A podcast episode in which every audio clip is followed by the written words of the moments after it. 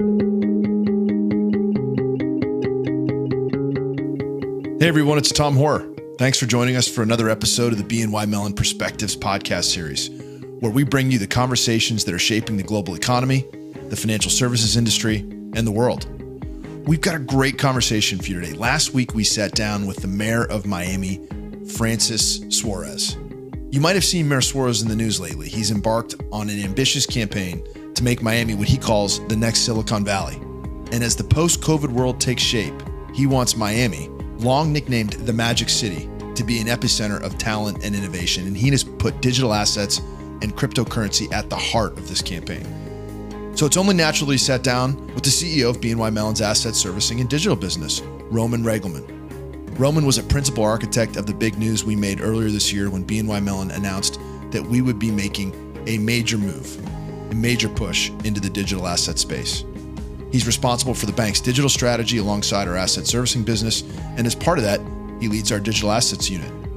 Roman and Mayor Suarez share a tremendous passion for digital assets, and I think that passion comes through in this discussion. They talked about leadership, innovation, and how digital assets are reshaping banking and potentially one of America's most vibrant and dynamic cities. Thanks for listening as always. Enjoy this great conversation and share your feedback. Listen, rate, review, Tell us what you think wherever you listen to your podcasts. We'll see you at the next episode. Enjoy.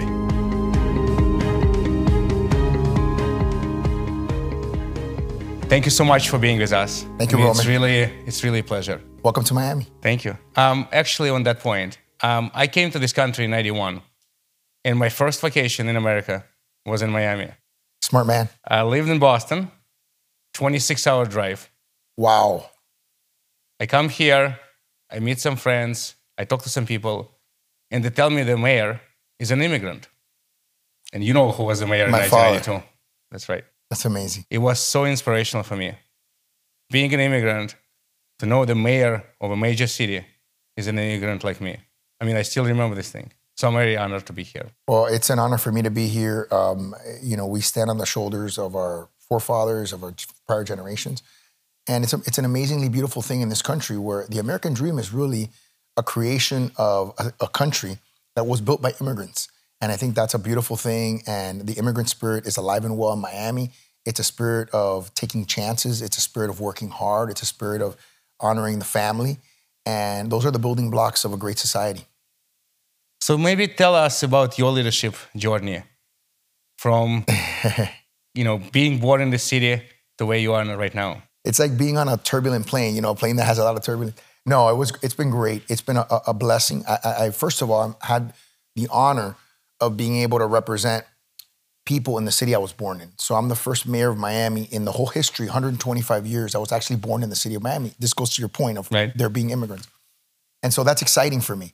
I think number number two, uh, you know, for me, uh, I got to see my father as a man. So I grew up in a very unique situation. I got to see somebody who was a transformational leader, someone who I admired greatly and still admire, someone who had come to this country at 12 with nothing, didn't speak the language, um, and in in short order got a full scholarship to university, got the you know graduate degrees from the best universities in the country, and came and be- became the first Cuban mayor. So I was very blessed and lucky.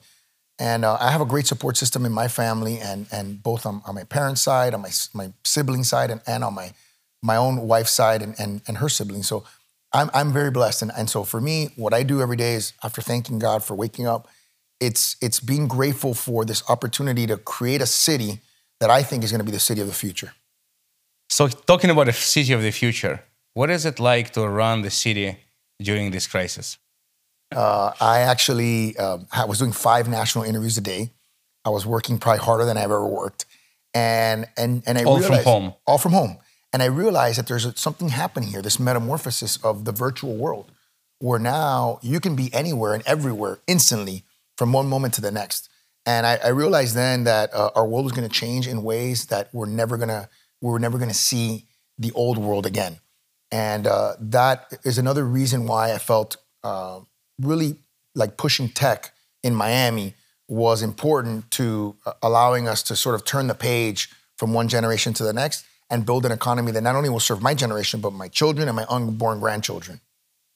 So talking about tech, um, I lead in innovation and digital for Bank of New York Mellon. And you know, we announced our effort in digital assets, as you know, we, as we just Yeah. discussed. You're obviously creating the city, which is a magnet for innovation as well. Yeah. What's in your mind the role of digital assets as you progress on this journey? Well, taking a step back, I think first of all, as a city and as a company, you innovate or you die. I mean, if you don't innovate, you're not keeping up with what your customers want, and if you don't do that, um, you're going to fall behind. So it was a particularly special moment for me when BNY Mellon announced uh, that they were going to hold crypto on behalf of their clients because it was the day after I had take gone out on a limb and convinced my commission by a four to one vote to allow us to pay our employees in Bitcoin, to accept Bitcoin, and to potentially hold it on our balance sheet. So once that happened in the Wall Street Journal, I was so excited. I woke up, I was so pumped up, and I literally got five copies of the Wall Street Journal, and I actually sent it to all five of my councilmen. I said, if the oldest bank in the world, in, in, in the history of, of the United States, uh, has The Alexander Hamilton Bank. the Alexander Hamilton Bank has the ability and the foresight to do this, we're on we're on we're on solid ground. We're not on shaky ground. So you're convincing your commissioners. Obviously, that creates a lot of buzz. You know, this is the city where you're attracting a lot of talent. How, how do you think about the talent and how to make sure it's not something that people come here, they actually stay here and make the city vibrant? So for many years, Miami has been a transit city. People come vacation. Uh, they come uh, when they want to retire. Um, they come for a season. I think what we're trying to do is something that is more substantive, something that's more sustainable. And we've been traditionally a construction and a tourism economy and, and somewhat finance economy. But I think what we've created here is a combination of macro factors being uh, the you know sort of the lowest tax city in America, big city, having uh, the lowest crime uh, of any big city, working on uh, almost no homelessness, uh, and then focusing on quality of life, investing in parks, investing in culture, uh, museums, uh, and investing uh, in sports. Uh, we just we're the only city in the world that has all the sports teams plus Formula One that we just got a couple That's right. It's ago. amazing. Isn't that great? So excited. It, so it is. So I mean, you'll be here, I'm sure. And it, it, it's just we're creating a dynamic city. And the reason why is there's a fundamental truth. Nobody, nobody, and I haven't met anybody yet. Maybe you know somebody has figured out how to live yesterday again. So once you live yesterday, it's gone. So the biggest decision that we have to make is where we're going to live today and where we're going to live tomorrow. And so I think that means that when you create a city that has the best quality of life offerings, you have the best opportunity to win the decision of where people want to want to live.